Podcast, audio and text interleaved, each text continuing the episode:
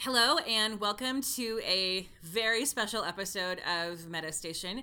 Um, today we um, we're still a little giddy. We can't kind of believe this happened, but we just spent an hour and a half talking to Jason Rothenberg, uh, who is apparently a fan of Meta Station, listens to the show. Um, so we got a chance to ask him all kinds of amazing questions. Um, I, by the way, I'm Claire. I am a writer and I live in Portland. Hmm. I'm Erin. I'm an English professor and I live in Mississippi. And um, we are going to uh, we're going to air um, uncut, so it'll be full of ums and pauses and interruptions and places where Skype dropped out and things like that. So just sort of bear with the fact that this isn't necessarily. Um, as as smoothly edited of a conversational experience as normal because we were all just kind of like you know, with excitement at each other. Um, but yeah, so so we, um, I guess, well, I guess should we should we tell the story of like how this all kind of came about since we? Yeah, okay. yeah. So so okay, so um, about ten days ago, this was a week ago Saturday. I it was like it was like ten o'clock in the morning Central Time which is important for the story in a minute. on Twitter, I was on, I was checking the Meta Station Twitter, and we had a message, and I was like, "Well, that's odd because you know, we you know we don't get many many DMs on there." And I looked in our DMs, and there was a message from one at J Rothenberg TV, and I was like, "What?" Um, and so so I opened the message, and it was just like this lovely message from Jason saying, "Hey guys, you know I love what you do enjoy the podcast. Keep it up. Love to chat sometime. P.S. Grandpa Theo's head was totally huge. Um, and and I like froze, freaked out a little bit, and then I like went and checked his Twitter to see if it was like him or one of the many many people who pretend to be him. And then I checked it like five more times, and then I called Claire because I knew it was eight o'clock in the morning on Pacific time, which is why the time is was important. Yes, because I like I am not a morning person. I was not awake yeah. then. And well, and we had just recorded yeah. with Joe and had had some technical issues. So I like I woke up, I checked my phone, I saw that I had an email from Erin saying like, "Hey, we had this tech glitch. Let's talk later." And then I thought, "Okay, so when I wake up later for real, I'll deal with that in a second. And then she called me, and I was like, "Okay." I gotta remember to call Erin back when I wake up, and then I fell back asleep again. And this happened like four times. And then she's, like called me twice, and then I'm getting like text after text, and she's like, "Claire, get your ass out of bed." Jason Rothenberg just just tweeted us, and I was like, "What?" And my first reaction was, I was like, "I was like, are we in trouble? like, what? Like, did I accidentally retweet a spoiler? Oh my god, what are we doing?" Um, and she was like, "No, he loves us." So so she called me, and we kind of just sort of like we spent like ten minutes on the phone, being like wait, what? And I'm like, I'm like half awake. I was like, wait, what? Ha- wait, what? Wait. And she's like, just go check the Twitter. So it was crazy. Um, but he he really he enjoys the show. He had listened to it um, before and uh, and listened to a lot of it, I think, and um, just and and said really lovely things about it. He liked that we um, dive into the story so deeply. He really enjoyed listening to our conversations. So we're just like freaking the hell out. Um, and then uh, he he said, you know, I'd love to get the chance to come talk to you. And um, and we were like, okay, so like. Jason wants to like Skype us for five minutes and be like, "Hey, you're asking people the good work. Like that's amazing." And then it turns out, no, no, he he he wanted to come on Metastation. He wanted us to like get to actually like talk to him and ask him all of our questions that we sort of toss out to him rhetorically at least five times every single episode. Like jason why did you do that? Jason oh my god what? and now we gotta like actually ask him to his face. So it's amazing. Um yes. So so that is the story of how this somehow magically fortuitously yeah. came about. Um, he just he just came to us, which is bananas, and we can like hardly wrap our heads around it. yes, and um, and originally we only had we were only scheduled to have half an hour with him, but it wound up we wound up talking for an hour and a half, and so what follows is the uncut ninety minute sprawl, sprawling, rambling, many faceted conversation that we had with uh, Jason Rothenberg about the show and um, fandom and uh, the 90s and other things like that. Uh, so um, we hope you enjoy it. We're gonna go like walk it off because we're still kind of wigging out. But um, yeah. But please, uh, please enjoy the Meta Station interview with Jason Rothenberg.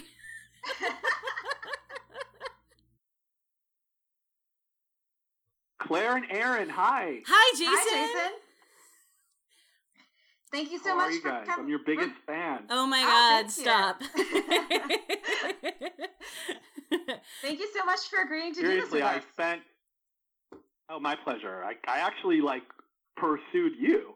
I'm I know. excited about it. I, li- I'm I'm looking forward to talking to you guys because it's such an intelligent conversation you're having, and it's like seriously one of the reasons why we do this is because we're trying to generate, you know, we're trying to generate conversation, and we're trying to ask hard questions and tell a cool story that um, isn't just about ships. Dare I say? Um, and you guys seem to, you know, I mean, all the things. Sometimes I listen and I'm like, "Fuck, they got everything that we're trying to do." It's a little scary sometimes. I'm like, "Oh shit, they're predicting everything." Careful. We'll give ourselves a nice little pat on the back. it is it is true that um Erin Erin nailed the entire like I think like every major story beat of the ALIE storyline, including the fact that it was somehow connected to Lexa and the Grounder mythology from like two things that you treated, tweeted and then the December trailer. I was just I'm like, we're right about everything. It was amazing. but we just love Yeah, that there's so much to think about. hey, I'm glad. I'm glad I'm off Twitter then because apparently people were piecing things together based on my ridiculous tweets. B, Joe Jo Garfein, Jo Garfein, who I know you guys are friendly with, or Yeah. friends with. Um, she scared me last season too. She was like, "Fuck!" She was drilling right down on the heart of the ALIE story way too early. yeah. Way too early. I I almost at some point in the season, I didn't discover your your podcast until uh, more recently, but at some point in the season, I said to people in my office, "Should we call Joe and say stop because she's getting too close?" Yeah. Um. Anyway, Anyway, so it's really nice to talk to you guys. Yeah, you too. We're so thrilled to have actually seg- segues well to the first question we wanted to ask you, which is kind of like a selfish question on our part, but we were just really curious about like what the most surprising thing you've heard from our podcast has been. If there's anything that we said that like really surprised you, or like either like a pleasant surprise or maybe an Hmm. unpleasant surprise. Either way. Well, I mean, I find it to be I, your podcast is really entertaining because you're you also are sort of unabashed shippers at the same time. So at least I can't remember who one of you is a total unabashed shipper. Um, we, we both are, but just and- with and different yet, ships. At the yeah. same time, yeah, you go sort of back and forth between this, you know, sort of like really deep dive into um, medical ethics and you know the philosophy of just shitty choices, which is essentially try to design the show, um, into some kind of like Bellarke uh, rants, which I find to be um, endlessly fun and amusing. And, uh, but yeah, I mean that surprises me a little bit. The well-roundedness. How how about we put it that way? Oh. There you go. of the conversation. thank you. Thank you. We like Because I that. get, I like- I get it. I get it. People, you know, you have to, you have to, you have to have that too. Right. Yeah. I mean, you know, you can think of shipping as just another kind of like frame for interpretation. And it has its strengths and it has its limitations like any other frame for an interpretation. So, you know, Yeah. you got to like have different frames. Yeah. It's just like a way of engaging in Sure, story. for sure. Yeah. I mean, I get it. I Yeah. get it. I get Yeah. it completely. And what I don't like about it is the sort of way it pits groups against each other. Yeah. You know, but uh, ultimately, there's a sort of fun, good-naturedness to certainly to your guys' discussion of it, and um, you know, people come to television shows and movies and books and whatever you know the entertainment uh, media might be for different reasons. Yeah. You know, and yeah, uh, yeah. Mm. for me it's not about that for me it's always about you know the story but that doesn't mean i'm not like way into the love stories also you know i mean some of my favorite movies and and all of my favorite movies i should say have really strong uh, romantic subplots so i have a heart too um. So, can you, Jason? Can you hear me? Okay. yeah Okay. Good. Yeah, Um. I'm on can Skype. you hear me Yeah, I can hear you. I'm Okay, yeah. I'm on Skype, but Erin's on the call, so I just wanted to make sure that like that I was coming through soundwise too. So, um, so the next question that we were um going to ask was just um we're really curious about um we're loving we're really loving season four so far, and Um, and we're sort of interested in. Thank you. Um, just sort of, you know, what I guess what you um, what you learned from the experience of season three, from the writing of it, from how things were received, from the story choices that sort of impacted, like how did that shape the way you guys were thinking about and writing season four? Because so there's been some kind of big tonal shifts and thematic shifts and and really sort of sharp right turn character arcs and so we're just sort of interested in kind of like what that transition out of season three into season four was like for you guys when you were figuring out the story well, I mean, for me, every season is different, and I sort of approach every season as its own movie. I think I've probably said that before, where it's sort of mm-hmm. to keep it fresh and interesting to me. You can think of every season as its own movie, and every season has sort of its uber story that unfolds. Um, I feel like, you know, I mean, I'm I'm obviously aware of both the criticism and the sort of stuff that people like also. Um, and I know season three was obviously more controversial to many people. mm-hmm. um, I feel like we probably sort of pushed the edge of how much story we could tell. Um, some of the, eh, you know, I mean, I, I, guess I'll say some of the criticism uh, is resulted from, I think, the fact that we jumped ahead in time and we were trying to uh, tell a really big story, mm-hmm. and certain things had to happen even more quickly than they probably should have or would normally in our show. Because obviously, we tell story quickly always. Mm-hmm. Uh, mm-hmm. we yeah. burn through story on this show for sure. You know, it's not boring. Stuff's happening all the time. um, but you know, I mean, Bellamy's our Bellamy's turn into you know, slaughtering um, the peace army was obviously people. I mean, personally, and Bob and I have talked a lot about this. Um, we both sort of get it and and uh, understand it, and it doesn't feel out of character for us.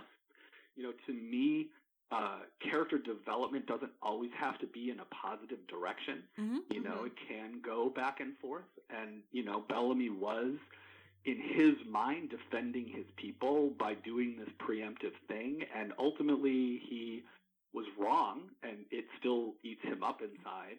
Um, but he in the moment you know he he sort of was following the wrong leader and he was he was wrong in what he in what he was doing but he felt like he was doing the right thing. He felt like he was protecting his people and that's what he was all about right? Mm.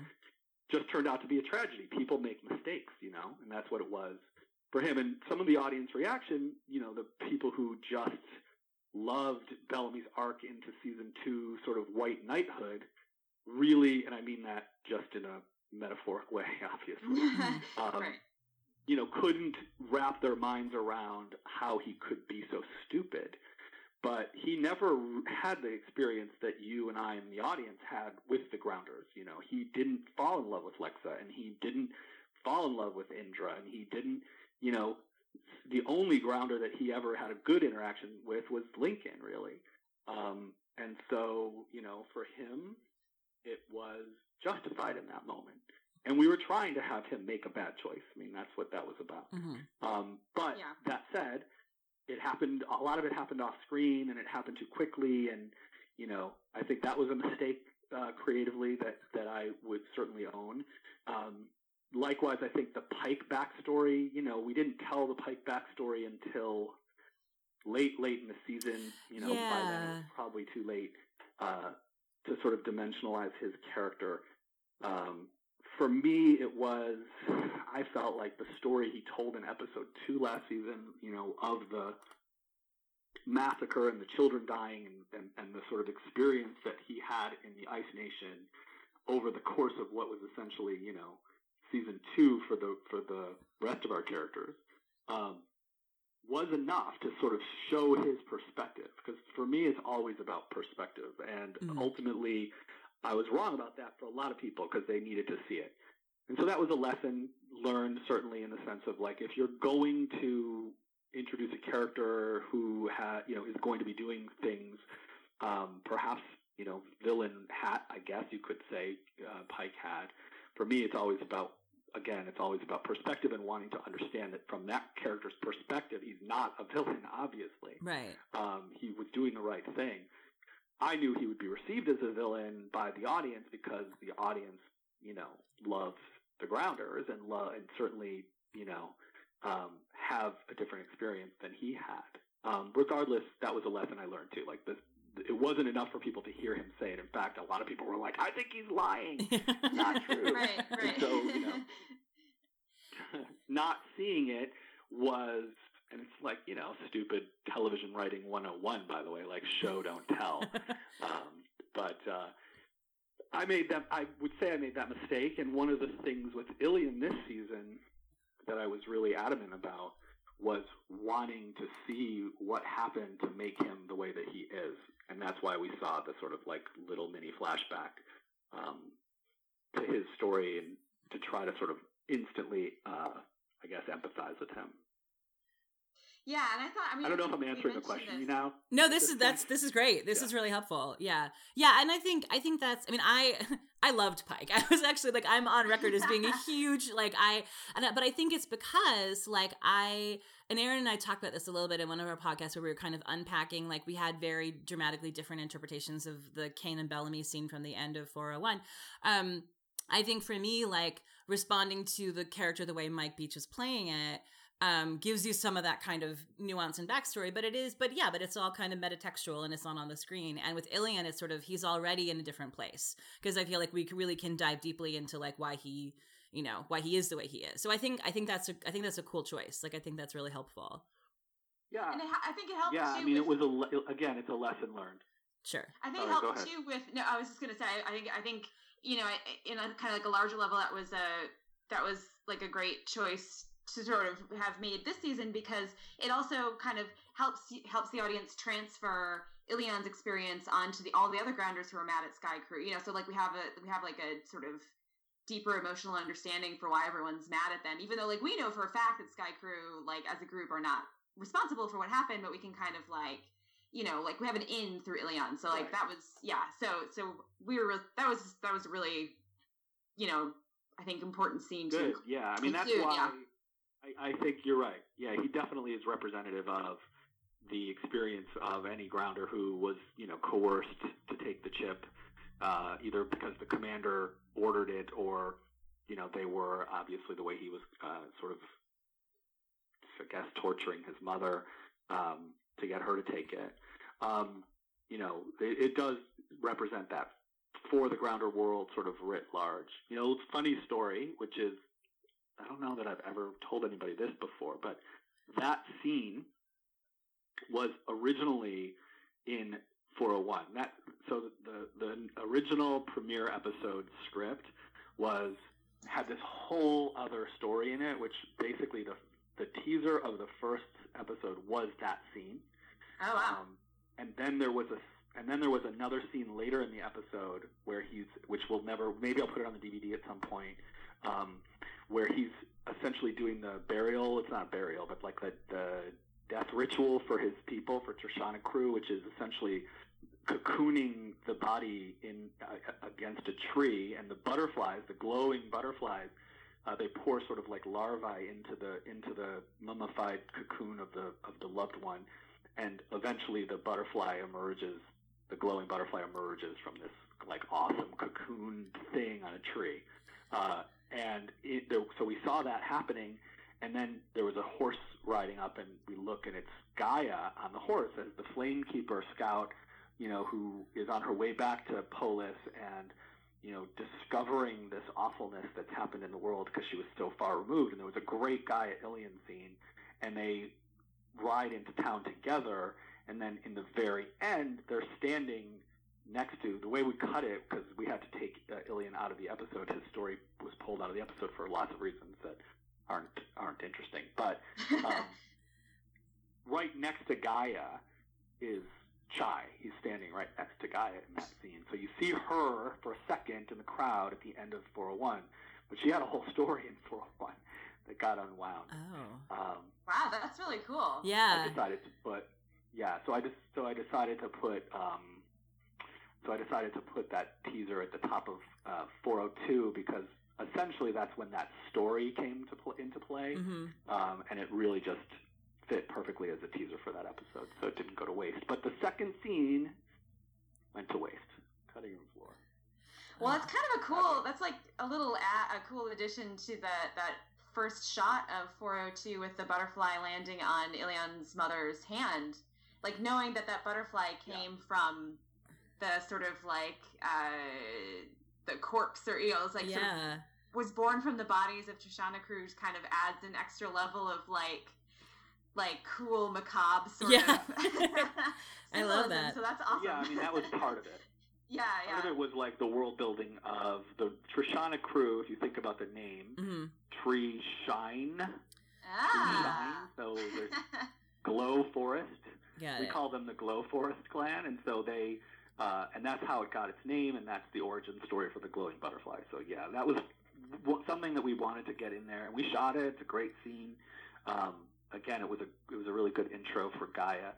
Um, and then once we realized we're like three or four episodes down the road that that wasn't going to be part of the premiere, um, I shot I shot a new intro for Gaia in in three, which you've now seen, which is the you know she's she's walks into the temple and takes off her her sort of Ice Nation fake uniform, and mm-hmm. there we see this sort of you know really intriguing, beautiful woman.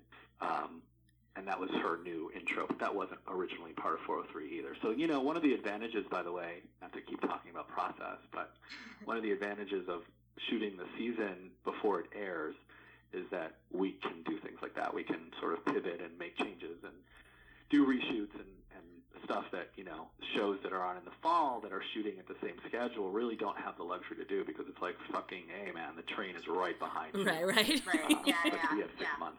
Yeah. That's awesome. Yeah. So anyway. So um so the the glowing butterfly uh is kind of a, another little callback to season one. Was that also supposed to be a sort of like reference to Octavia, since she's the other character that we have associated with glowing butterflies, or is that was that not kind of in your guys in your head? Well, or is that a spoiler? Yeah. or is that a spoiler? it's a little. I mean, that's one of those things that you know. I mean, it's yes, Octavia. Certainly, the glowing butterfly, the whole metamorphosis, the whole change of Octavia from you know who she was into who she is, is certainly something that's happening. And I think uh, I don't want to spoil too much, but the, we haven't seen the last of the glowing butterfly. Mm. Okay, cool, cool. Um, yeah. yeah, excellent. We'll look forward to that. So we all wanted to ask to pick up on that. We wanted to ask about uh, you to talk a little bit about some of the season one parallels or sort of like callbacks that we've seen so far in season four. Um, because it does seem like this, you know, when we were at Unity Days, the cast kept saying over and over this, you know, the season feels like season one, you know, it's so much like season one, and and we kind of have been watching the first few episodes and thinking like, holy crap, like they weren't they weren't exaggerating, and it's not just like it feels like it because they're all together again. It's like it really is just there's like here's Jake Griffin, here's the culling, here's the parallels yeah. of the hundred getting sent to the ground, like all which is which has been really exciting. Yeah, so we just wanted to ask you this kind of open ended thing, if you to talk a little bit about, um, you know, as you were sort of like putting together the season, like how you know how did you decide what was important from season one that you wanted to bring back, or are there are there big ideas or issues from season one that you're bringing back in season four that you kind of want to like highlight for for as we're watching it? Yeah, yeah. I mean, to be honest, it's not. I mean, first of all, it's all a piece to me, right? So, you know, season one, season two, they've been on the ground for six months. Um, I feel like the similarities between season one and season two are are deliberate in the sense that the story of season one was this the hundred is dropped on the ground and they don't know what's out there. They have all this internal conflict, and can they overcome this sort of you know the bullshit squabbling and stuff that's happening in, um, between them in time to survive a bigger existential threat that's out there, the grounders in, in that case. Um, in season four, the story is the same, except it's sort of obviously on a much grander scale. Now it's about can the really can the 13 clans overcome their and this becomes a bigger sort of you know running story going forward can the clans overcome their own internal you know strife and and conflict and bullshit before this greater existential threat, in this case, the death wave comes to kill them all? Can they figure out a way to like, you know, get past their their political uh, problems with each other in order to find a way to save the most people possible? You know, and to me, on some level, that's where we're living in, in the world. Like, can we Mhm. all, as a people, get over our bullshit and time to like save ourselves from Yeah. what may Yeah. be? So, Yeah, yeah, yeah, um, yeah. you know, Yeah. not to be too dramatic about it. I'm not an end timer, but that's that, that's definitely um, the way through science fiction we can sort of dramatize the the ecological disaster that I Yeah. think is ahead of us if we don't. Yeah, and our that shit is together. And that is kind of the like the sort of big scale problem of confronting climate change now is just you know the like some of the main things standing in the way are just like sheer stupid politics Yeah. you know either either international politics of different countries not wanting to you know like not wanting to give up things that other countries aren't giving up or or like developing countries not wanting Right. to sacrifice development for the sake of the fact that we've been burning carbon you know carbon longer than they have um, and then you know right, national and, politics and we still yeah. have people that are in, and, and we still have people who are in denial of it. Yeah, exactly. Yeah, we're still having to sell the basic, sell the basic So- concept Crazy. of it. Yeah. Hmm. yeah yeah I don't want to get too, I don't want to get too political because obviously for me like the beauty of science fiction is you can make these points without being preachy, you know. Yeah. yeah Um, but it's true. The, the the environment doesn't respect borders, and Mhm. the death wave doesn't respect your clan. It doesn't care what clan you're in. It's going to kill you. You know. So yeah um, that's I really, and that's you know the the thing. Go ahead. I was just gonna say, I think that that uh, that kind of gets to it, it's sort of it's sort of cool because I think like one thing that the show is getting at now in this storyline that that sort of like when you strip it all away, the thing that we all ultimately have in common is that we have a kind of like a living body that we want to keep alive. You know, like it's like the sort of core issue of humanity is that is like sheer biological perpetuation of life Right. um, which is like Yeah. simultaneously like simultaneously kind of apolitical and also the most political thing. And I think it's really interesting how the show is kind of kind of takes all of these issues, the ways that that bodies can be sort of like that that that human life can become this kind of like technocratic um, logistical problem. You know, like how many, what number of people can we do we have the resources to keep alive? and also a kind of ethical problem and also a kind of like political problem and all these ways that kind of like humanity as we call it in a blanket sort of way folds together all these problems and and and just like the sheer complexity of trying to manage all these different ways that bodies matter simultaneously you know i just think like i think the show overall Yeah. has done a really interesting job trying to confront that Well, and the sort of bigger question that I that I think the show asks all the time, and certainly this season plays with it in a big way, is you know who do you save? Do you save Yeah. the Right. people that you love?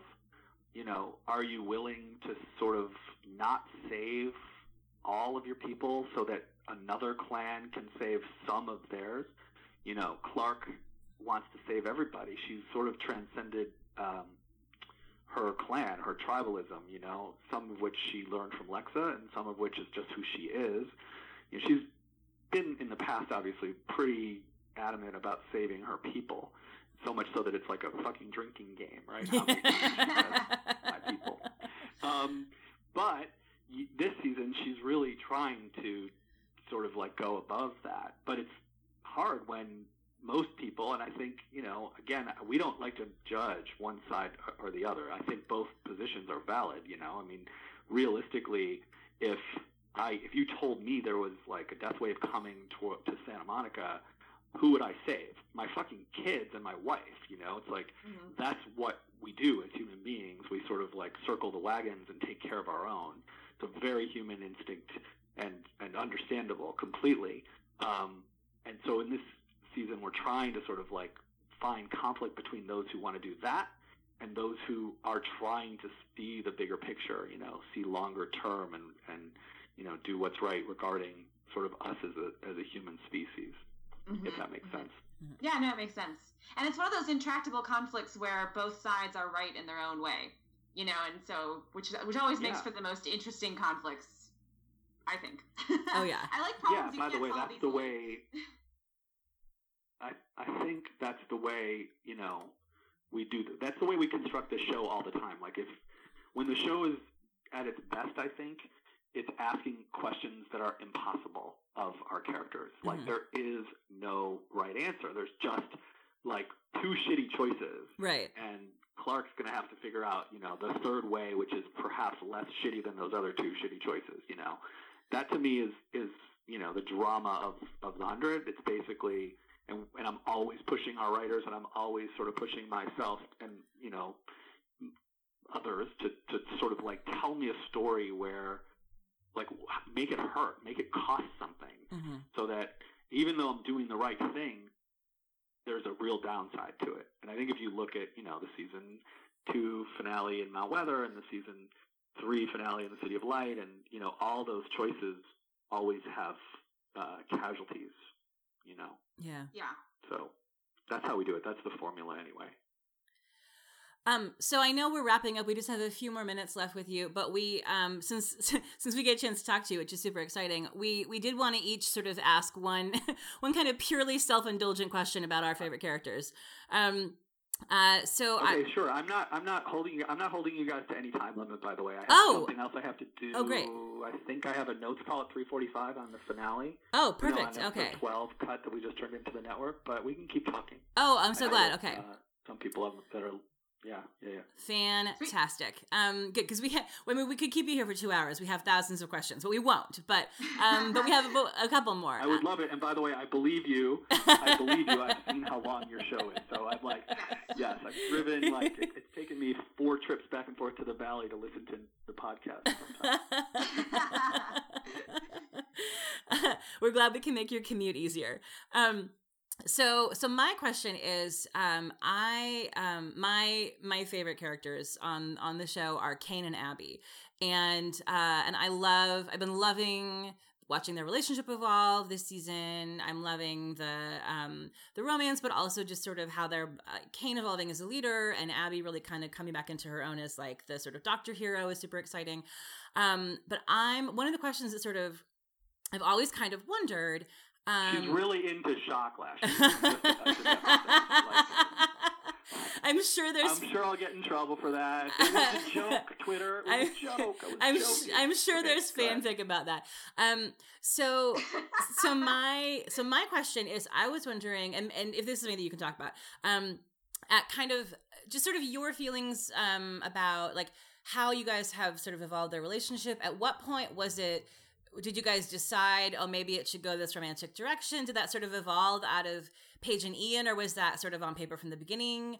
Um, just I'm, I'm super curious about because it's such a beautifully like deftly built relationship, just like from the pilot on, and I'm just so curious about kind of like what that process was.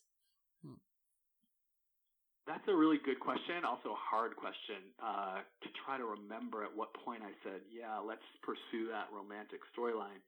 Um, you know, I mean, from the beginning, they were certainly polar opposites. They represented, you know, as early as the pilot. I remember writing the scene where um, she says, or he says, "If I have to take us down to a cosmic Adam and Eve to save the human race, I will." And she says about, you know, if I have to, I'll, I'm going to do whatever I have to do to make sure that we deserve to survive.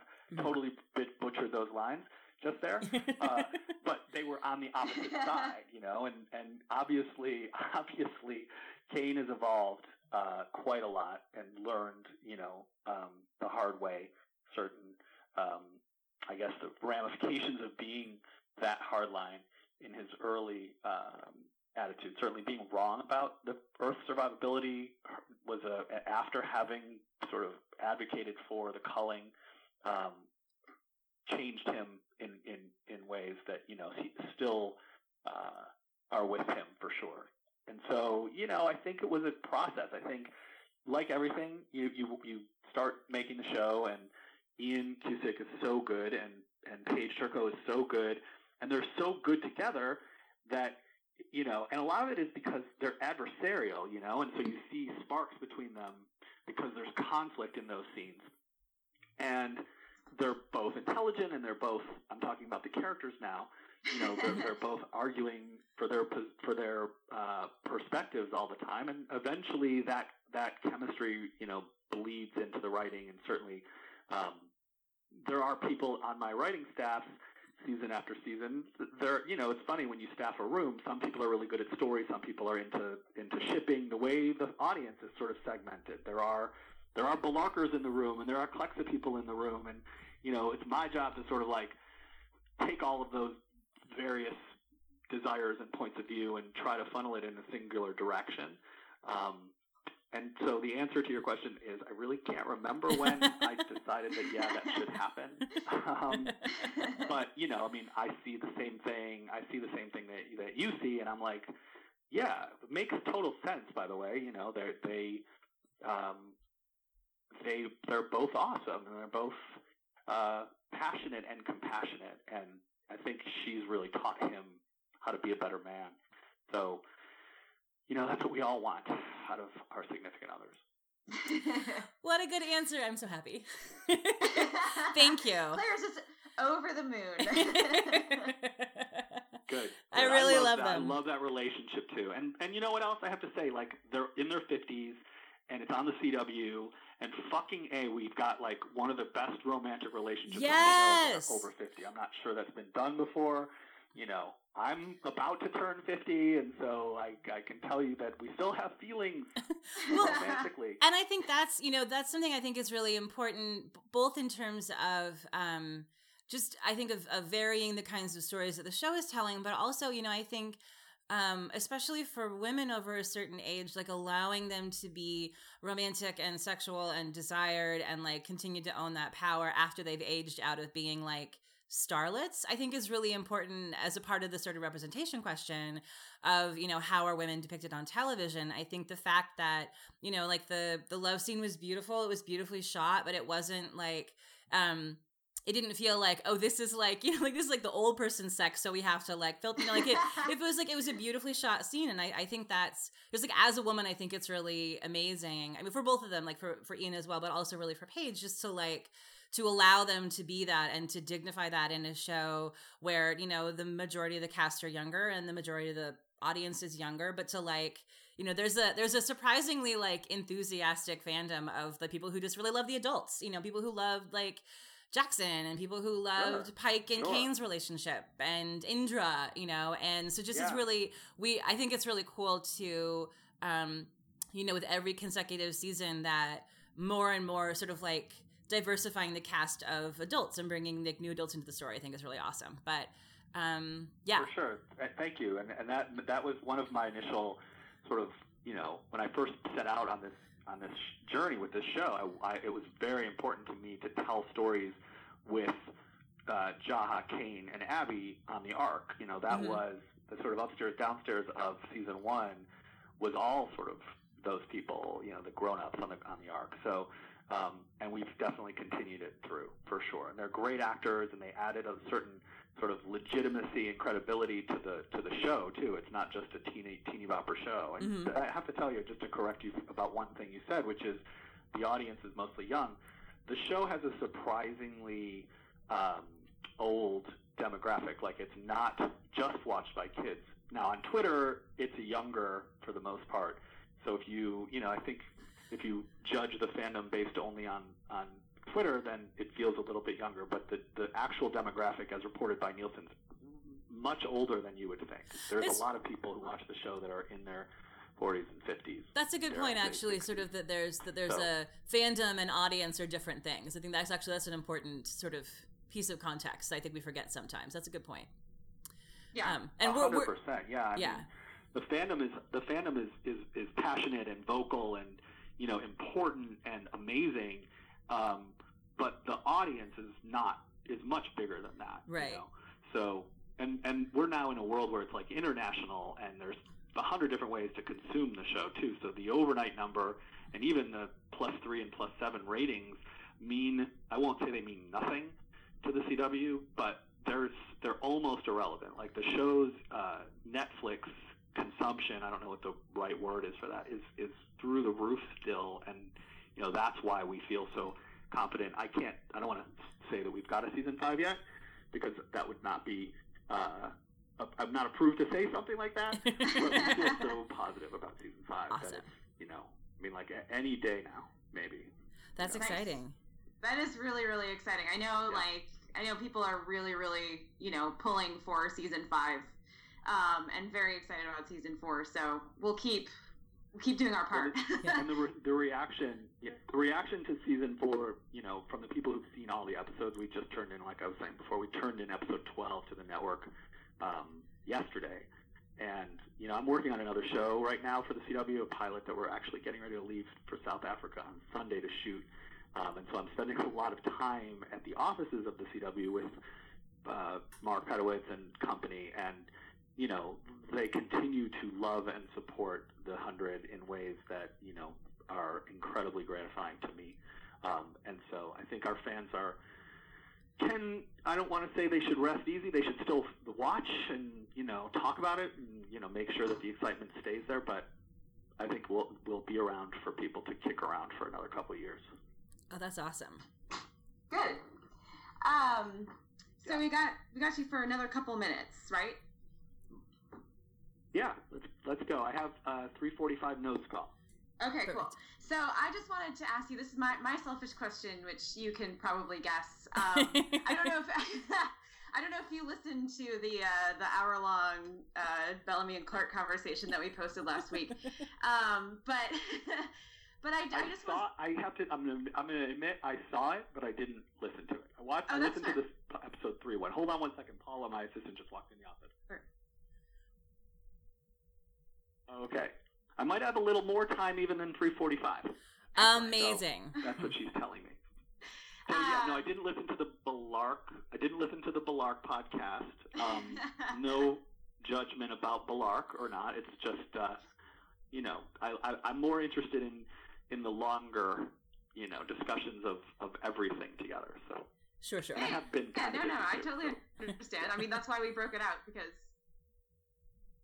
No, I, I wait, totally understand, which is partly why we broke it out because it's a little bit more of a niche thing. But um, but I did just want to ask you. I mean, just sort of like in a very general, like, you know, as non-shippery as you want it to be, kind of way. Um, I was wondering if you would talk a little bit just about how you see the Bellamy and Clarke's relationship having like where it's at at the end of um, 403 and how it's evolved over the seasons because i'm sort of curious i think you know there's like a lot of there's a lot of fandom um, sort of interpretations of them and of their relationship out there um, and i'm just really curious to see how you how you think about them and and how they've kind of evolved You want to know when they're having sex. You want to know when they're having sex, right? i absolutely do not want to know i just want to know don't tell me I'm kidding. I'm kidding. Here's the thing. So much like my answer about um, Kane and Abby, which is basically, you know, we did not set out. I know that in the book it is a it's a huge part of the um, story in the book, um, Yeah, but I did yeah, not set out read. thinking one way or another. Hmm. What'd you say? Oh, oh, she, I, I just said i hadn't i Yeah. haven't Yeah. read the books yeah. No, we're still here. Oh, okay. Well, Yeah. it's a huge part of the book. It's a huge part of the book. In fact, I've gotten in trouble over the years by saying, if you want Bellarke, you should read the book. I mean that, like, because it's a huge part of the book, and Kass definitely uh, pursued it in that sort of like romantic, young adult, fictional sort of way. And I sort of my take on the material was always much more like when there's a a, you know, spear gonna, that could potentially come out of anywhere at any time and kill you, you know, your your your focus is elsewhere. Um, that said, Bob, we cast Bob and Eliza, and they have such incredible chemistry. And and and again, like I said about Kane and and Abby, it's like their relationship started out so adversarial that there were sparks. You know, there was there was sparks from Mhm. from the jump. Um, and then on top of that, you've got these two really incredible actors that are, you know, bringing so many other levels to their performances and emotions that perhaps aren't always the first thing that we're thinking of when we're writing the things because they're you know they're humanizing it they're dimensionalizing every line um, and so yeah i mean i see the chemistry between them and have seen the chemistry between them from the very, very beginning. Um, but to me, they've always been a team. You know, they've since they've worked their their shit out in season one and realized that they needed each other um, and that they both had strengths and weaknesses and could be better together. Which, by the way, is also what you want out of a you know a, a romantic partner in life for sure. You know, you want to be with someone who makes you better and completes you, and you know, etc. Um, but to me, that's sort of where they functioned for the longest time. Obviously, they've been um, sort of. I won't say I won't say the heart and the head, although you know, because I think but I have said that before, and kind of undersells Clarke because frankly she's got heart too. You know, Bellamy is impulsive mm-hmm. and emotional. Um, doesn't always think through what he's going to do. Um, is usually you know is fiercely loyal and will you know do whatever he has to do to to save the people that matter to him. Of course, at first that was Octavia, and I knew by the way you know based on um, the things that character was going to be doing as early as the pilot, but certainly in season one that that he was going to be doing a lot of really assholey things, for lack of a better word, but that we would always like him because we would understand that the reason he was doing it was to protect his sister, you know.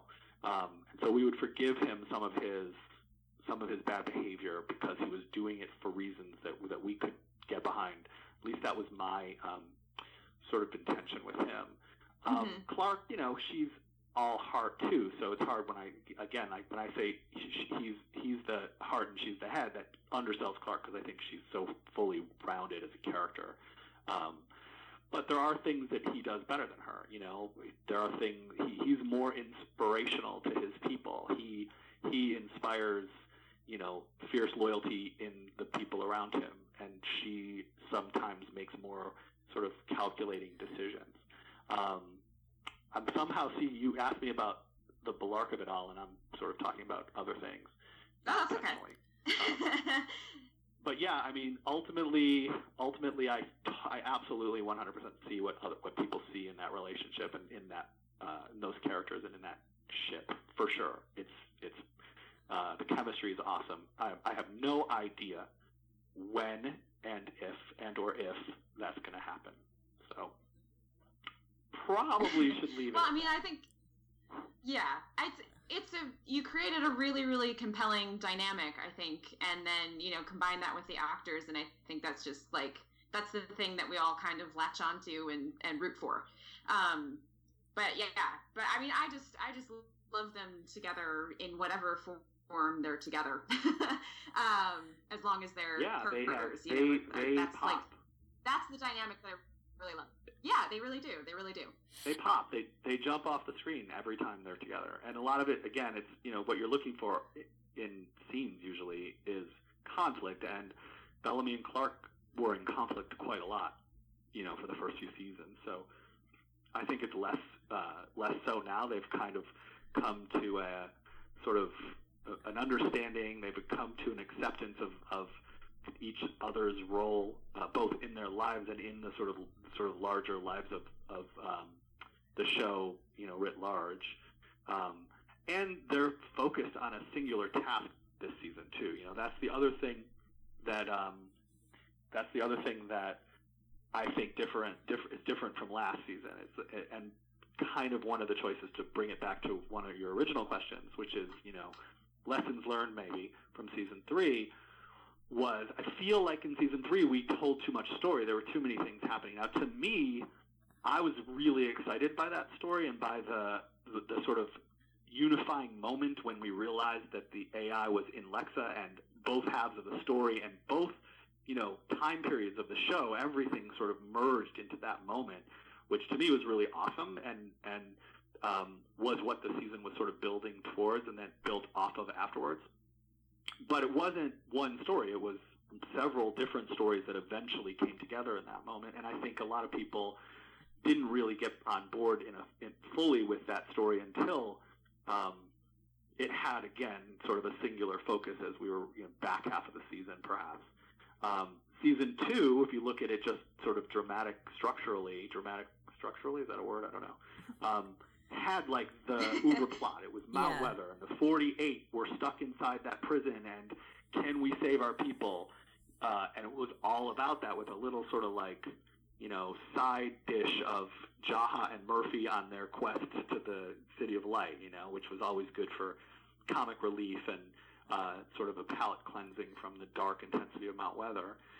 So we got back to that in season four. You know, we got back to the sort of that was a that was a definite um, choice by me to say we need to sort of drill down relentlessly on one story and just have it be, you know, the movie of the season, which is the clock starts ticking in the premiere and it keeps ticking until the finale. And it's, you know, and, and I think the experience of the season will be for people, you know, it, it, it's going to get harder and harder, not to watch, but like more and more tense and more and more relentless and more and more sort of hard to breathe as that death wave gets closer and the and the effects of it start to kick in and the, the realization that there's less and less chance that people are going to survive and you know that really is the, the the entire season story in a really cool I think compelling way.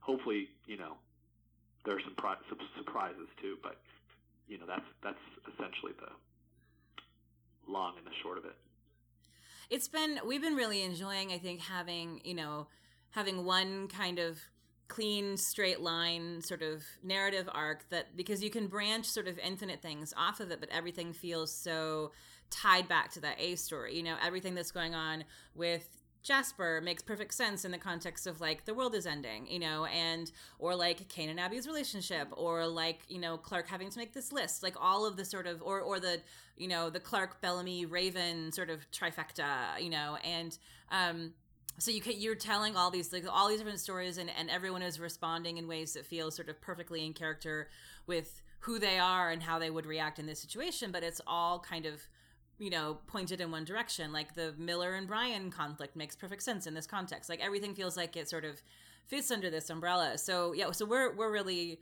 we're really enjoying it. I think it's a cool I think it's a cool choice to sort of focus everything back into like everyone pointing in one direction because then also then it gives things sort of some time to breathe you know like they've been like everyone's had a very hard time since they landed on the earth and they need to just like pause for a second.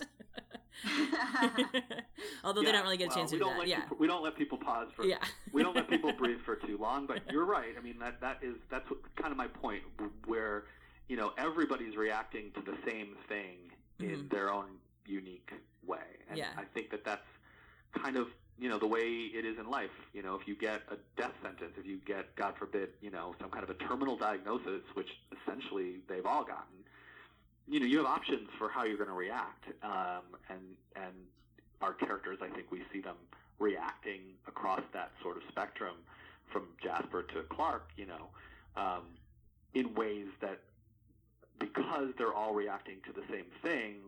Um, feels unified, even though you're right. We can tell sort of very different character stories um, through the same through the same sort of lens. That it, has been, and I think in some ways, season two was like that too. Mm-hmm. I think it's also really effective for um, for exploring, you know, the the kind of like if you when you have a gigantic intractable problem how do people sort of confront that and how do they make the, the how do they make the bad choice or the best case choice that they can? And so it, it sort of helps work you know thematically work with that too. If you have every every character sort of reacting to the same problem it makes it somewhat you know there's a kind of like clear spectrum of those different crappy choices and how people are picking which crappy choice they want to go with. You know there's a kind of like uh, you know clarity i think that that that also kind of helps on the thematic level. Yeah, yeah and are you going to try and live your life to its fullest? Are you going to tell the people that you love that you love them? I mean it does sort of crystallize and clarify relationships too you know? You don't yeah yeah. mm-hmm. you know, exactly. this is the end.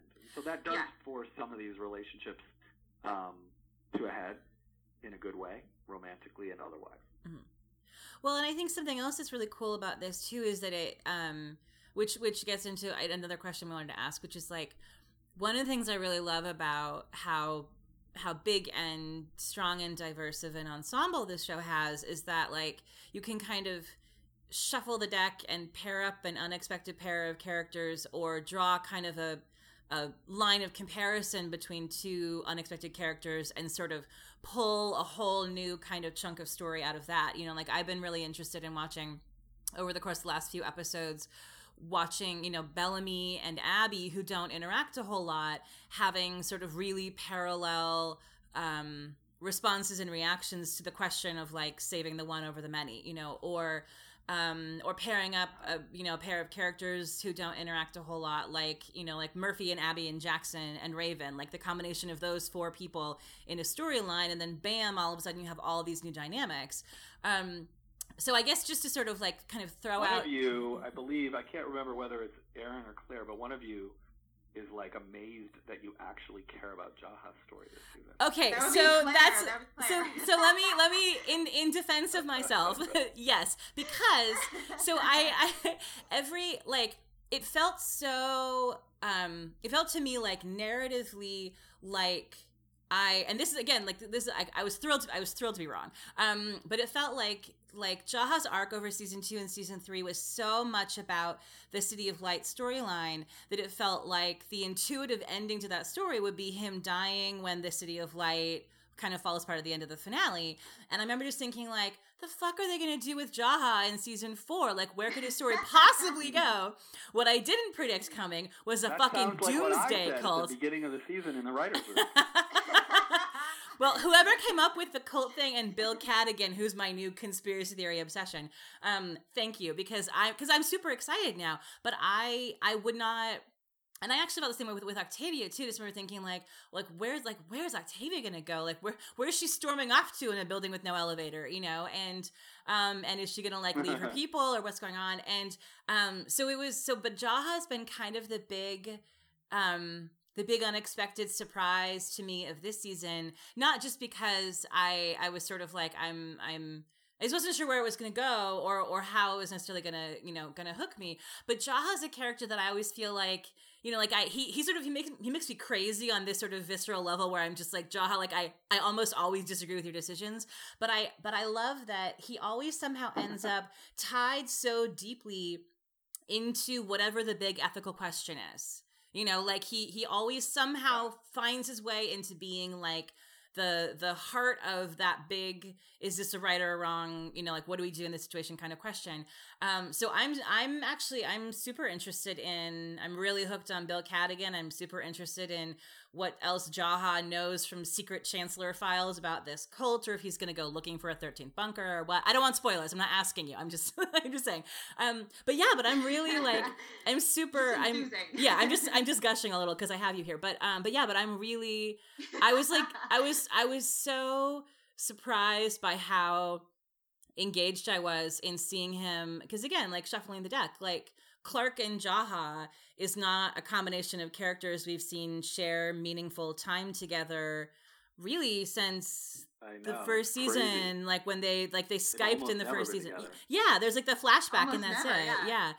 Um, so so it was yeah so things like that i really i really love about this show that you can just sort of be like all right abby murphy go and then all of a sudden everyone's like what um oh, yeah. yeah so are there are there Yeah. things like that Yeah, that so, have so to take a yeah. couple, let me. I was just gonna like let me take let me talk about a couple different things that just came to my mind as you were talking about all that. yes Absolutely. One of the things about having such a big cast of actors who are so good, like we're at this point right now where they're all so good. They're so Yes. dialed in. They are so, you know, I mean, some characters that are no longer with us weren't as good perhaps as, as performers, and maybe they were, maybe they weren't. I don't want to throw anybody under the bus, but the people that are there now are just such a pleasure to write for because everything that we throw at them, they they make better all the time. And Oh, so yeah. it's really fun for us to sort of like imagine uh, weird pair, weird pairings that that perhaps we haven't seen before. Realizing this year, for instance, that Octavia and Jaha have never been in a scene together. Not Yeah. once. oh Uh, Whoa. Monty, I don't think. I don't think I don't think Monty and, and you're going to get some of that this season. Mm-hmm. Monty and Murphy, I think, have ne- had never been in a.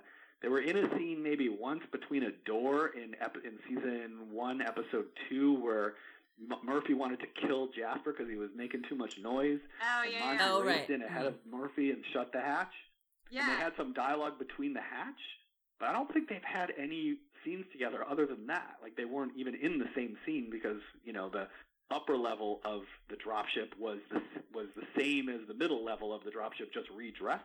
Oh. Both actors were never in the same room at the same time. Oh man. Wow. Um, and yeah, and so then this season we're going to get some good uh, Monty Murphy stuff. So Oh, cool. yes, that's very cool for us to be able to sort of like do that. Um, and it's an amazing luxury to have um, actors and a cast that you know we can sort of shuffle around like that for sure.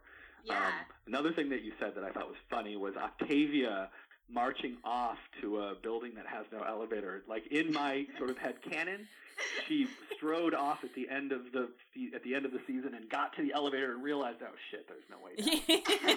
down.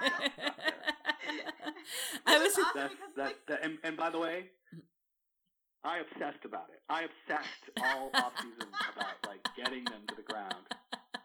I was I was encouraged by my staff that like nobody gives a shit except for me about that kind of stuff. So. I think oh, that was one of those moments where I feel like it's it's like funny to think about, but it's also it was kind of a moment where like it reminds you that Octavia is still like what sixteen. right, Right. So right. there's like such a sixteen year old thing to Yeah. do, like flounce out of that room and then be like, oh shit, I don't have anywhere to go. Yeah.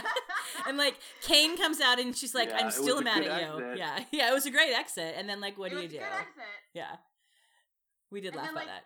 Kane Uh, so that to, was like five something minutes that later, was she's was looking in the hallway. Exactly. Yeah. Bell Well- Bellamy's like, dude, how are you gonna get down? Yeah. I mean, you just killed somebody. And she's like, shut up, Bellamy. Um, You're ruining my moment, Bellamy. Yeah. exactly. it's very serious. Um, was there is there like a, a pairing of characters that you put together that was like particularly surprising to you about like you know hey let's put those guys together and then you're sort of like oh my god I didn't know that was going to happen when they when we put those guys in a room. Um. Well, I think in season two, when um, Jaha and Murphy went on the on the long walk to the City of Light together, um, yeah, I knew there'd be. I knew that would be a good. I knew that would be a good pairing because Richard Harmon is such a good actor, and Isaiah Washington is such a seasoned, good actor. Um, that, and I knew Isaiah would sort of like push Richard, and I knew Richard would like try to meet that challenge, and and Mhm. so just you know from a pure sort of fan of good acting perspective, you know I was excited to see where that went, and it it exceeded my expectations for sure. Um, but yeah, I mean, you know, every every time two new people come together, I'm I've I've not been disappointed by by much. I mean, I'm I'm a, the biggest fanboy of this show, so that's why I'm listening to podcasts about my own fucking show on my way to the studio. Well you're welcome. Yeah. Thank you so much. Honestly, thank you guys. I mean, it's really just a it's a pleasure to ha- hear such sort of intelligent conversation about something that we work so hard on. You know, so I do appreciate well it. Well, thank you guys for for making this show that i mean we just we did this like this we started doing the podcast because i got into the show and then i made claire watch it and then um so you know she got caught up in the hiatus over between season two and three and then season three started and we were like literally exchanging like hundreds of emails a week and like calling each other on the phone. We would have like four hour conversations on the phone about the about the show every single. And finally, my That's husband was just like, "Just buy some that. microphones and like record this." Like, and we're like, "Yeah, okay, sure, why not?" So we just like did it, just like on a whim, and it's and it turned into this whole thing. So it's this is like such a a cool thing for us. That's right, yeah. Well, um, yeah, I mean, you know, I think I love it. I mean, I love how how passionate people get, and I get that way too about shows and things that I love. You know, sometimes the passion forgets. I think that that a there are real people uh, who make these shows, Yeah. and b that it is just a television show. But you know, at the same time, I get it. You know, we get art is is inspiring and is supposed to. It's funny, you know. I went I went to when I went to college, not to tell a story that has nothing to do with the show, but I was uh, an English uh, major, English film double major, or something like that. It's been too many years to remember. But I had a creative writing class, and I wrote a story that um, it was one of those classes where you would submit the story, and the group was like a workshop. The group would sort of critique the story, and I wrote this short story. And the night before my critique came up, my professor called me at home and said, "You should just be aware that a lot of people are angry about your about your story. So just brace yourself for tomorrow." And I'm like, "Oh fuck, what is that?" so I go to the class and sure enough, for like 45 minutes, I got, you know, people saying how insensitive I was for whatever, you know, the, I can't, I'm not going to talk about what the story was about, but it was an allegory for something. And then they sent the scripts to me, like the end of the class, you get all, everybody's script, uh, not scripts, uh, stories back with notes on it. And everybody who was silent during the critique had written like addendum to their notes. All their all their notes were like, "This is the best story anyone's written all semester." Mm. You know, so either people thought it was the best story anyone's written all semester, or it was like the devil. I was, and, and then and yeah, then yeah, people and then people wrote like, "I'm sorry I didn't say anything during the crit- during the critique, but I didn't want to upset you know Joe who was so mad." Right, right, um, right. I, I, the the other day I sort of had the epiphany that like I kind of am living that still. So you didn't know that your allegorical story you wrote in college was going to be an allegory for your life. yeah, yeah. But you know, I mean, that's what the hundred is. The hundred is something that's not supposed to make everybody happy. You know, it's not. Right. Yeah. Right. Not a happy right. story. It's right. something right. that it's a tragedy. So. Yeah. Anyway. Uh, sorry, I digress. No, no, no. That's that was I would, another digression because this reminds me. You went to University of Wisconsin, right? I did. Oh my god, my favorite place in the world. I I actually grew up in yes. Madison. That's my hometown. So. You did? I did. Yeah. Oh my god, how old are you? If you don't mind me asking, are you are you in your twenties, thirties, forties? Thirties. We're both I'm, we're I'm both thirty five. yeah, yeah, I'm almost thirty five. Yeah. So so yeah, cool. So I was there. I was definitely there while you were still living there, probably. Yeah. I was in I college was... from like eighty-five to eighty-nine. Okay, yeah, I would have hmm. been. I was like in elementary school. But yeah, that's crazy. I get that every day. I go out and I'm talking about something in my office, and I'm like, uh, 1992, and they raise their hands. Sorry, I wasn't born in 92. I feel you. I mean, I, I'm a college professor, and my students, you know, were like born in like 1998 or you know, oh, 97 or whatever. so I was, I was, it was like a shock of my life one day when I made a Friends reference and they actually knew what I was talking about. I was totally expecting them to have no idea, but apparently Friends is still. Well, the 90s like are retro now. The 90s are retro. That's how old we are. Right. Yeah. Thank God for Netflix. Yeah. yeah, that's right. Exactly. um, that was a little detour. Uh, so do we have time for one more quest- question? Sure. Um, They're yelling one more from the, from the office. Okay. Okay. We can okay. do one more. So far, I have not spoiled anything. I don't think. I don't know if I've said anything that is going to come back to bite me in the ass, but I usually do. So we'll see. But yes, like a fun surprise to see what it question. is this time. okay. Um, Claire, do you have one that you really wanted to get to? Um, let's see. I'm looking at the list. Well, so I guess we we we talked about this a little bit when we were talking about about um Bellamy and Clarke, but like um we one of the things that we were have been really interested in watching um with season 4 so far is just kind of the um all the different kind of thematic um like sort of running running threads tying different characters and little subplots together along this sort of you know the um, the kind of big apocalypse plot one of which seems to be this sort of continual question of like um and we and we touch a little bit on the sort of the the one versus many the choices you make for your people thing but like the sort of i guess big macro question of like um what does it mean to be a leader and the choices leaders make and um and the way that sort of draws a thread between like Bellamy and Clarke and Raven over here. Um, Bill Cadogan and this sort of, um, you know, the question of sort of the kind of cult mindset between him and Jaha over here. Um, what's going on with Roan and everyone else in um, in Polis, sort of holding together this fractured alliance. Um, so I guess just sort of in a in a general kind of toss that out there to you kind of way.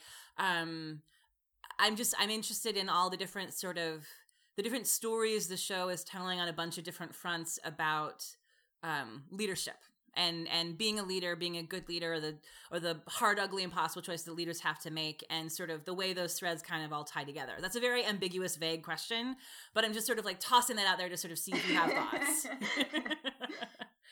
yes, I mean I hear yeah for sure. It's something that uh, thematically and dramatically we are uh, trying to dramatize for sure, hundred percent. You know, Clarke especially her ascendance to position of leadership where now it's kind of unquestioned. You know, like there was no election that made Clarke the chancellor. In fact, you know, we have uh, seen, I think, and it's already been on the air. I think it was episode uh, two, maybe no three. Uh, you guys will tell me whether it was two or three, where where Clarke says, "I'm not the chancellor, but here we are," to Raven. Mm-hmm.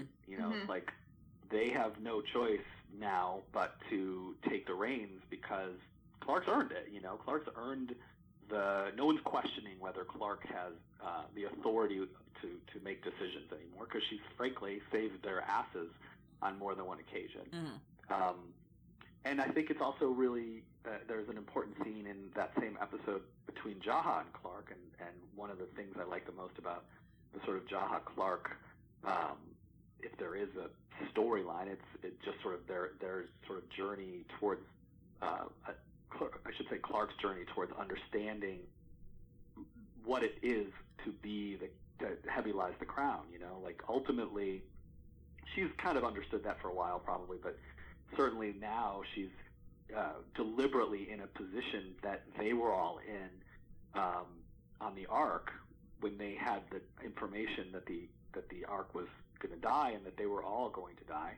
You know, they kept that information from their people, and Jake, Clarke's father, wanted the people to know the truth, and that's where Clarke was in the beginning of this series. And now, um, you know, she's come to a understanding of what the other side of that decision making um, spectrum is like. You know, now she's the one who's not wanting to tell everybody, and she's the one who is essentially, you could say, lying to her people by omission. You know, um, in order to, because she thinks that's the, that the people don't won't be able to handle the full truth, and that ultimately it will prevent them from being constructive and, and getting the ship ready in time, or you know whatever the case may be. So um, we're for sure, you know, Clarke is our hero, and, and we're dramatizing that arc through her. Um, but you know, you're not wrong in your interpretation of that's a leader. There's a leadership story happening in Polis with Roan, and there's a leadership story happening, obviously, um, with with uh, Raven too, to a certain extent, because she's never really had to be responsible for Yeah. pulling the lever. Yeah. And, yeah, yeah. you know, last yeah, and last week we you know we sort of put her in a position to maybe better understand what that's like, and so um, you know, I don't know. I feel like I feel like it's a it's a really big topic, and it's not something that we sort of like say this is going to be an episode. For the most part, this is going to be an episode about leadership. Although um, episode two, "Heavy Lies the Crown," was definitely.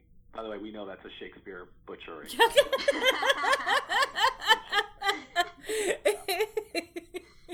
It just sounds better. No offense to the bard. Sorry, I'm thinking more about it. It's rude.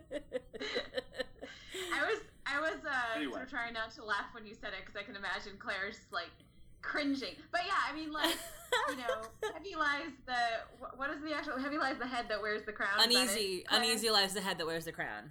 uneasy lies the yeah. I'm I only like a dick because I was a Uneasy theater lies major. the head. Uneasy Yeah, lies the head that wears the the crown. head. Yeah. Not a good Yeah. title. Uh, yeah, that's No, that's fair. Heavy lies the crown.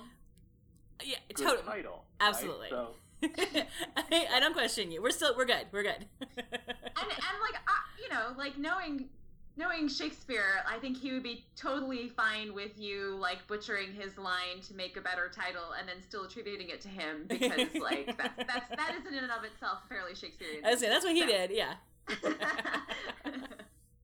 yeah, I don't know if he would be happy with it or not, but yes, that we we uh, definitely you know for dramatic purposes. By the way, look at the title of our show, the number one hundred, like grammatically incorrect. Right? People who look Yeah. at it and say the 100 are 100% right. That's the way it would be pronounced. Um, but going back to the beginning of the show, when I, I, by the way, I refused to write it at, as the number 100. Like the first season scripts, I wrote the 100 out, and I got in big fights with people here, marketing people, because I didn't want it to be. I knew people would call it the 100, and Right. that's not the name of the show. But I lost, and by the way, I'm happy I lost because it's a much cooler looking title than if it said the 100, right? Yeah, you can It do is, you can do way, way more with it graphically. I Yeah. I live with that every day. Every time someone says the 100, there are certain there are certain executives that uh, and other producers on the show who uh, sort of argue the other position. And every time someone says the 100, I look at them and I'm like, "Told you." Anyway, sorry. um, I don't remember where we, how we got here from there. Uh, You never know. I always that's what You I never do. know. Word salad. that's fine. Um, I was just sort of stuck on thinking about Raven, who's another character I think who's had such like an astonishingly cool story arc over four seasons, you know, and just like really kind of, uh, you know, sort of gone in directions that that are continually surprising, but also really kind of make a lot of sense.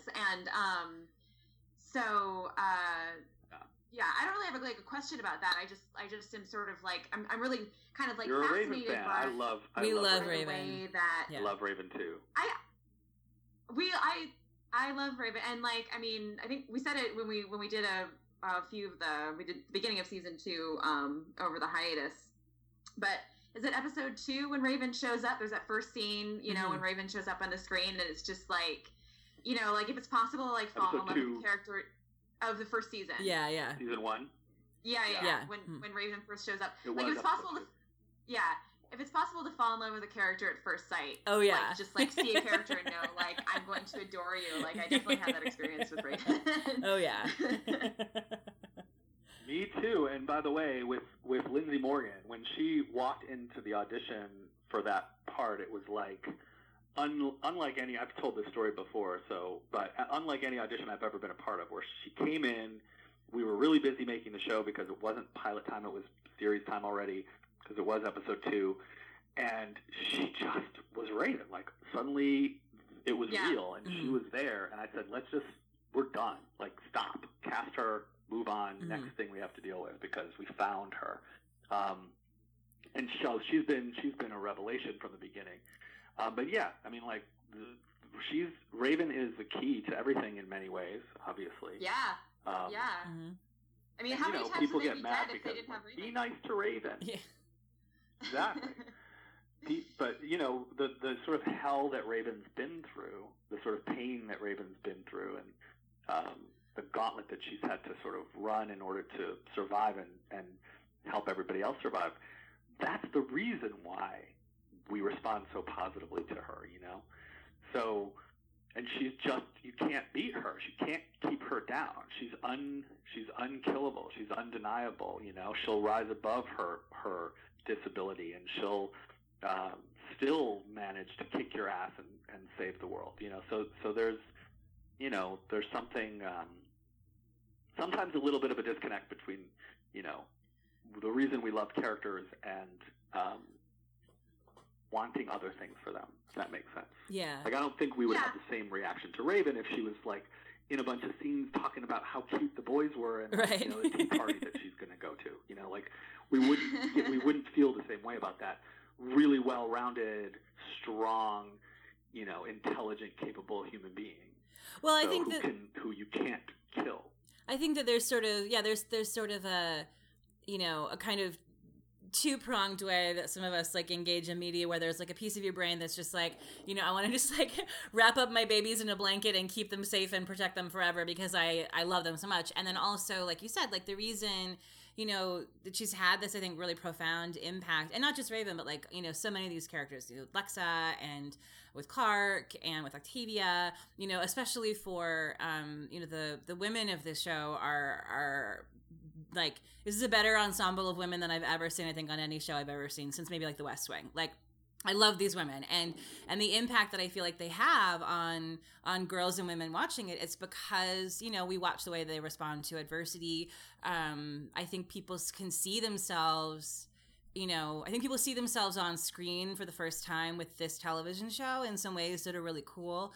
Um, I did a thing in the fall on Twitter where I sort of there's some conversations kind of happening about like representation on the show on Twitter. So I kind of just sort of like threw a thing at people and asked like tweet me like who's the character on this show that you feel like you know like represents you that you sort of see yourself on screen? And we got like hundreds of responses and it was things like you know people who have lived with chronic pain their whole lives and look at raven and they're like that's me like that's my story. Or people who have struggled with mental illness and really really deeply saw themselves in jasper you know or who are older siblings who helped raise a younger sibling like bellamy like all these things we don't necessarily think of as representation that are hardwired into like all the different adversities that we watch these characters go through somebody somewhere in their living room is watching that and being like that's my story you know on this television show and that's like i think that's huge i think that's so important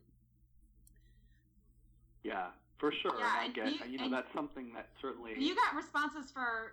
All right. Go ahead. Good. Oh, I'm sorry. I'm sort of cutting out, but I was just gonna say, I think Claire, you got responses for like almost all of the characters, right? I like, think I think just... every character because we we tweeted them to the actors too. I think we got I think every single character who was like a series regular, and then like half a dozen other guest stars. Like there was there was probably like 25 different things happen. It was amazing. Yeah, it was it was everybody like across the whole spectrum. That's great. I mean, I you know I love that people can sort of see themselves in the show and sort of relate to characters and representation is obviously a huge thing. Certainly something that I was not at all aware of, perhaps because I'm like a straight white guy and I got a lot of straight white guys on TV shows that I like. Mm-hmm. Maybe that's the reason. But you know, when I write this show, when we when we sort of uh, conceive of these characters, oftentimes it's not with like a certain sort of diversity group in mind. You know, it's like we weren't looking to cast um, an Asian actor when we when we cast Chris Larkin. We cast the best actor. He came in and he was fucking hilarious and awesome, and that's why we cast him. And then he goes on to be, you know, an important uh, person in the lives of of perhaps uh, Asian Americans or Asian uh, viewers of the show, um, and that's great. And then that has to be something that we as writers are aware of after the fact, if that makes sense. Do you know what I mean? Like yeah. we, we don't. Yeah. It's, yeah. it's often colorblind the casting process. You know, yes, we're looking for women or we're looking for men, um, but it often doesn't go beyond that. We're just looking for the best person, and then you know, uh, Isaiah Washington walks in the door, or um, whatever the case may be, Bob Morley walks in the door. You know, so that's the way this process works. Um, and, and we really are colorblind in a sense for, for, in, in casting the show. And that's why there's so much diversity on the show and why it's strange to me sometimes to, you know, that there's some kind of backlash, racist backlash against, against me personally, not to talk about that very much, but you know, it's just strange. Well, I think, I mean, I think it's a, um, yeah, I think, I think th- we, you know, the the world that people the real world people live in when they're watching television they're sort of they bring their own life experiences to what they're watching on screen. And and if their life experiences are you know maybe maybe really different from the life experiences of the people who are making the show or writing the story and so you end up with situations where you sort of have this kind of fundamental disconnect between the story that was intended as it was being written and the story as it's received by somebody who's sort of bringing their own kind of selves to it. So I just, I think, and I don't think that's the thing where there's necessarily like an objective black and white right or wrong. I just think it's, it's context. You know, I, I think we all, we watch television, you know, like when we're talking about television shows, we're never really just talking about television shows, you know? Um, like sort of the same way that you were right. talking well, before about I, the environment. You're right, 100% and it basically and it does say more oftentimes anyway more about the person who's reacting um, than what they're reacting to so um, but but yeah because we're telling a story about a group of fictional people that live in a fictional world that's not our world and they're not dealing with the problems of our world but people who are watching the show have the problems or have the issues that they have to deal with every day, and it's really hard to separate. Um, you know, this is one of the tricky things about creating a television show in the world in the age of Twitter. Mm-hmm. You know, where there is so much sort of outrage and so much access, and and I think it does sort of inspire people's worst um, instincts, oftentimes, unfortunately. Yeah, I think. I mean, I think that's. I think that's one facet of it. I also do think that there's something. I mean, and I'm. I'm. Uh, you know, I'm not in. I'm not in your shoes on you guys' side of it. You know, but I also do think. Um, I think the flip side of that is that people engage so deeply in the media that they consume in a way that I think is is sort of profound and amazing. You know, I, I think I know people who like in their real lives sort of found the you know found the strength and inspiration to come out to their own families because of seeing a relationship on TV like Clexa or like Sanvers on Supergirl. You know, like you have like you see that on television mm-hmm. and you and it does something to you as a real person, you know, and and so I think I think it amplifies the good and the bad. You know, I think that that there is certainly no, like you're right, you're right, you're you know, right. Like, I mean I do think I do think that I do think that overall, I mean, listen, I'm in no way complaining about it. I feel like ultimately, um, I think ultimately it's amazing, as I said, that people engage as passionately yeah. as they do. I think it's for mm-hmm. showrunners and creators and people on my side of, of, of it. I, I do think that it's best to sort of stay one step removed from it and not be yeah. quite as sadly quite as accessible as perhaps I was early on because you know there's so much negativity that comes at us that you know I don't think anybody's ever really analyzed what that does to to a person in, in the right. sense of like a long term exposure to that kind of negativity. Yeah. It's just a weird oh, yeah. position to be in. And no, so, totally. While I totally agree with you that it's yeah. amazing that people can sort of passionately engage and certainly learn from and if if anybody was inspired by anything that, that they saw on our show, I think that's amazing. I'm just talking about, you know, how it feels sometimes. Oh, totally. To no. Be the sort of Absolutely. You know. And I, I think it comes down to just the sort of question of like, you know, that I I I think this might sound weird, but like I think it is sometimes hard for people to remember that, like, that you're a person, you know, like that you're a real person, and, and, everyone making the show are real people, and the actors are real people, and the writers are real people, and and so I think that like the the um I think the conversation and, and I think and some of that I think is just kind of like a sociological construct of how social media makes us engage where you feel like you're talking to a Twitter avatar and you can kind of distance yourself from the idea that that's a human being. And that just sort of changes the discourse. But I so I think that there is like I think that the engagement people have in this show and what the show is, has brought to people and the way it kind of connects in this deep level is amazing. I do also think that, like, I completely hear what you're saying that it gets into this sort of strange area where, like, um, you know, where negativity gets directed in a way that can't help but feel personal to you guys that are receiving it because you're human beings. You know, you're real human beings. And so I just I feel like that's the Well, and because it is I mean they're saying it they're saying it to you. Right. So in that sense it is personal. Even yeah. you know, it both is and isn't. You know, it's like so um yeah, so you know, it's in this show, I think in this like show in detach. particular Right, and I think in this show in particular, we do sort of tell such an intense emotional story with mm-hmm so oftentimes tragic consequences right. that you know people people the reaction the emotion that this show is attempting by the way deliberately to mm-hmm. sort of provoke in people is oftentimes sadness or um, you know catharsis or something it's a tragedy i say this all the time this show is a tragedy it's not a happy you know it's not a happy show it's a different it's different you know mm-hmm. and i think all the great love stories for the most part, fictional love stories, I should say, you know, at least the ones that I respond positively to are tragedies. You know, there's always the reason why the people don't end up together. You know, Romeo and Juliet, huge tragedy, right? I mean, mm. um, The English Patient, tragedy, Casablanca, they don't, like, and on and on and on. So these are the things that, these are the things that we are going for here. This is not, um, this is not. This is a tragedy. It's a post-apocalyptic, yeah. end of the world. You know, bad things are happening to people that we like all the time in this show. Right. So I think it's really say, interesting don't because watch the I show if you can't think- handle that. I mean, yeah. I mean, I think I feel like I- I that's think fair. Yeah. Go ahead, Erin. Go ahead. I ahead. do think it's really All right. interesting, you know, So, that yeah, so when you bring up, yeah, yeah. Oh, sorry, I'm having like connection issues. No, you go ahead. Go ahead.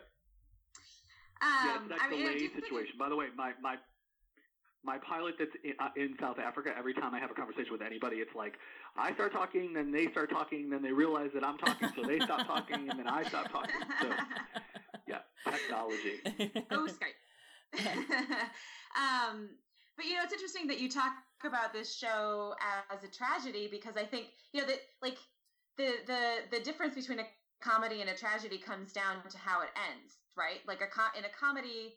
Um, you know, comedy isn't like traditionally ha ha funny. It's just like sort of at the end of a comedy, the kind of like society is sort of harmonious together, like often through a marriage or relationship coming together, but there's a kind of like things are resolved happily. And a tragedy just means that Yeah. like things end, end terribly. You know, it's like so it's it's interesting because like when you say it's a tragedy, you're sort of talking about like you know, you're t- telling your audience like this is the story you're watching and the story you're watching doesn't have this particular kind of ending and i do think that there's a, a certain amount of like sort of miscommunication often between sort of creators and fans because the fans want to like they have different ideas about the story that they're being being told and hitting different sort of like assumptions Right, and i think occasionally like Yeah. those kind of assumptions sort of run up against each other and then and there's like a kind of miscommunication that can produce friction which is sort of can be frustrating Well, and I think it's also sort of, you know, again, it's whatever your particular, I guess, cup of tea is. But for me, you know, when a Mhm. character dies on the show, that doesn't negate that character's life or that character's existence within the tapestry that is that show. You know, so anybody who's ever been in the show and is no longer with us were really important at the time that they were in the show.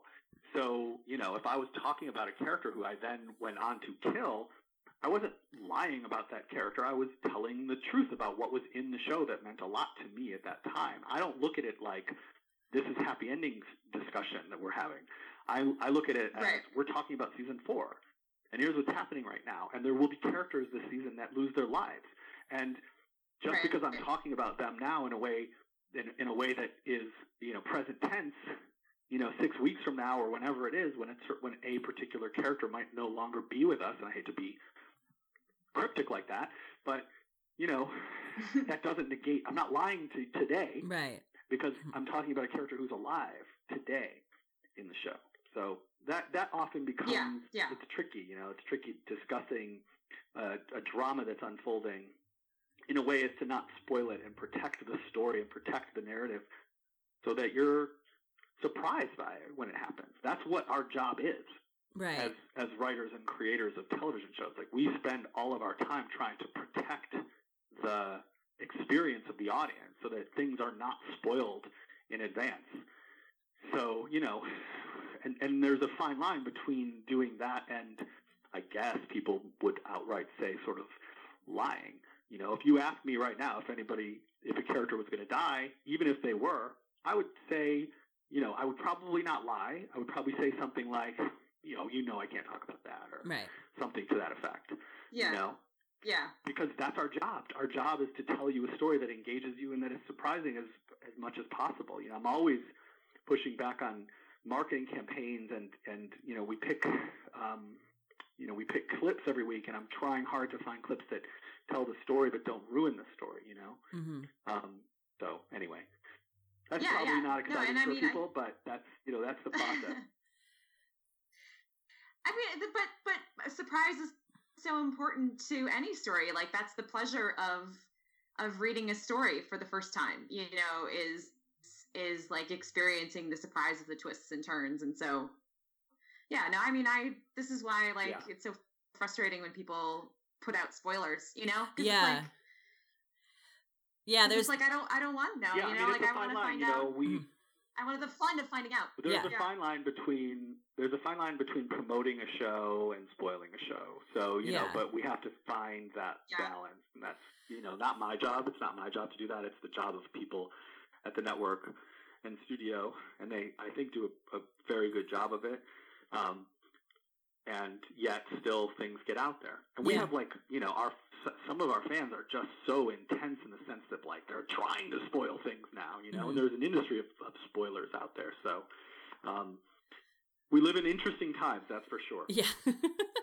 it it must be a strange experience feel like I just I feel like the the the experience of making television in a in a world where people are are so like deeply engaged and have such instant access to every single piece of information on such a sort of deep and granular level and can kind of like you know and and things get shared so quickly you know i mean i just i i i wonder like it must be so qualitatively different like making art this way in the 21st century than it was like even 10 or 15 years ago you know where like where people just didn't have um have access to that level of detail and a way to spread that information so quickly you know i mean i think one of the problems with spoilers now is like once it's out Yeah. it's out everywhere instantly forever and you can't you know put the cat back in the bag and in five minutes everybody has seen it you know um so yeah it's right. just I mean, you really have to make a conscious effort. You have to make a conscious effort to not get spoiled. Like if Mhm. you are, if you want to be pure, if you're a fan of the show and you want to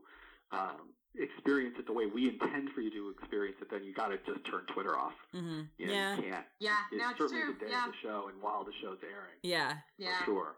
Um, yeah. But anyway, I really probably have to wrap it up. Okay. We've been on the phone a long time, and I know you guys want to try to post this before the episode airs. So I don't think people will have time to listen to it now before it airs. I've Yeah, we might much. just have to be like, sorry guys, but you get extra time. Yeah. So not sorry.